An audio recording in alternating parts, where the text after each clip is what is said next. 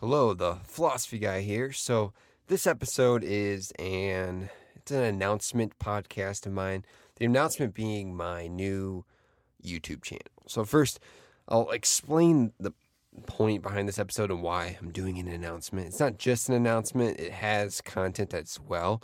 But I asked if you usually fast forward through my sort of self promotion little stick uh, if you could stick around for this one. But first, the, the YouTube channel itself is still philosophy focused. However, the content is a little bit different than the stuff I cover on the podcast. It's more focused on the philosophical questions that are discussed. Uh, you know, in maybe like in, I guess you could say in society, but more of like getting into those kind of philosophical discussions, like deeper into those. Although in the, in this episode, I'm attaching the audio of my recent video upload because I didn't want to purely just a, post an announcement video. I thought that'd be kind of lame, but because that's you know, I, I, wanted to add something to it and sort of incentive and thank you as well, I guess. But um, so yeah, so that that the the YouTube channel will have slightly different content, but like I said, it won't like take me away from the podcast. The podcast is still my main focus because it's you know doing way better. But now there's there's a few reasons I'm doing this one. I want to help uh, draw attention to my my YouTube channel. That's kind of the point of the announcement, obviously. But admitting my my selfish reasons. Two, more content opportunities for me, and three, I want to ask you to please follow the link below and watch the the video and subscribe uh, this will help. This will, you know, it'll be a big help in the way I understand the YouTube algorithm. It will be a big help if you watch the video all the way through as well and hit that subscribe button.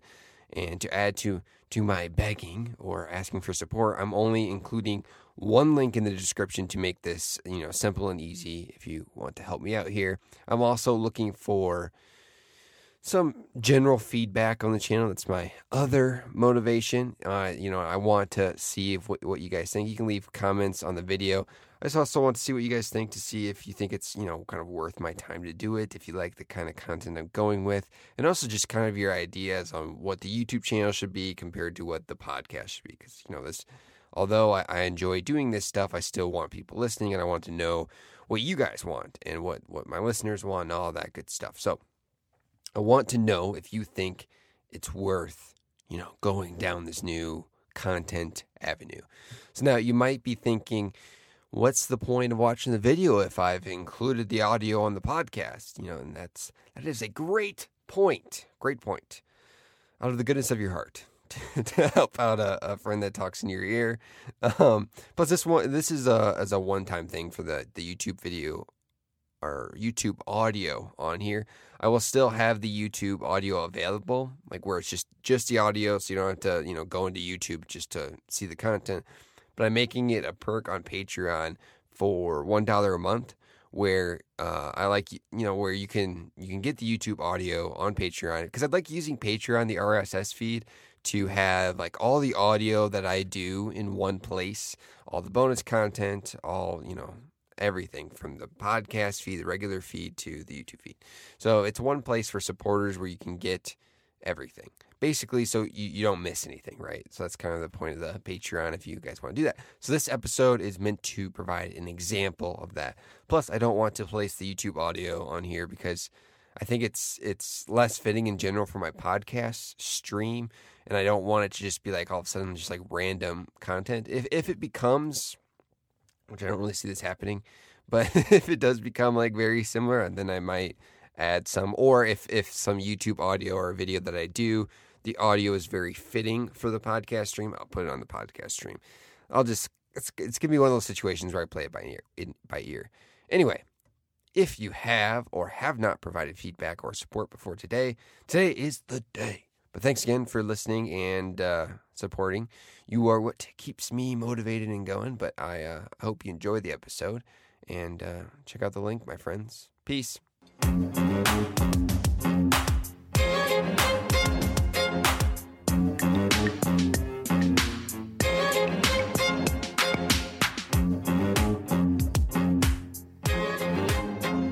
What is the self?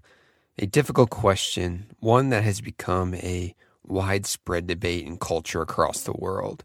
However, maybe the more important issue is what is personality? See, well, our minds make up of particular traits and desires as an extension of our personality. That personality, that mind that makes you you, that is real. But this doesn't mean our sense of self, our personal identity, that voice we talk to ourselves with and reason with, is real in the same spirit.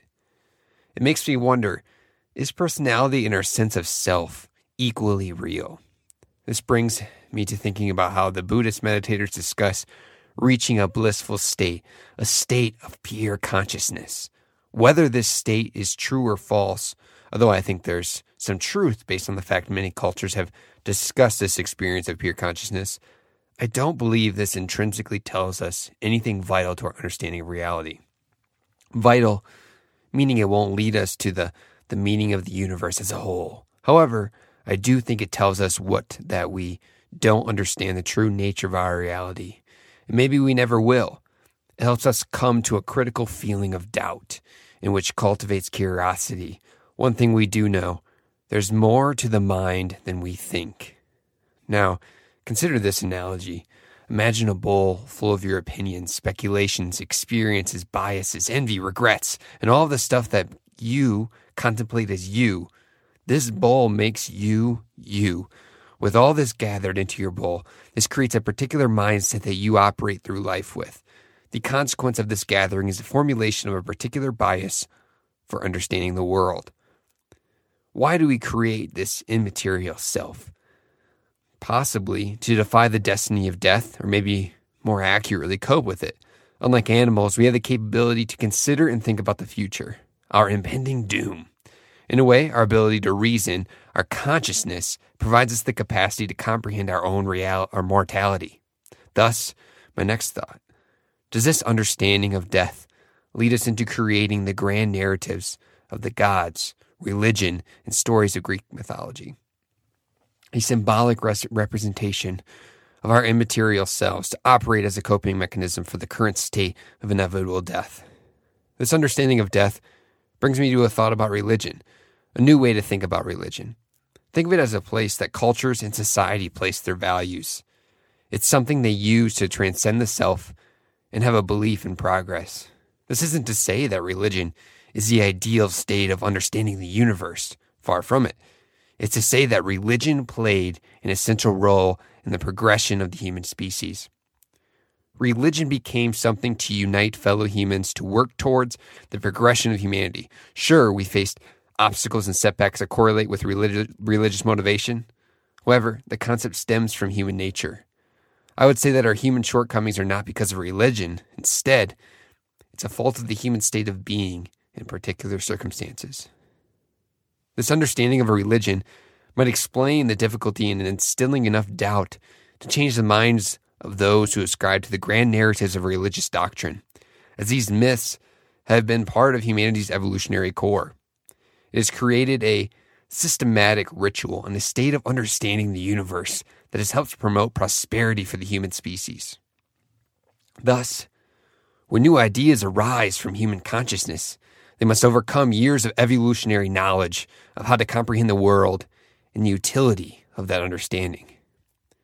Bringing back to the difference between the self and personality. Personality is a product of the body, your genetic makeup, mostly.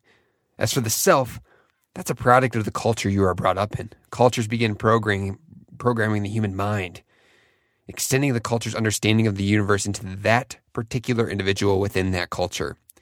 In turn, spreading the knowledge a culture holds. Personality is an extension from the natural world. Your personality is more a part of the natural order of things.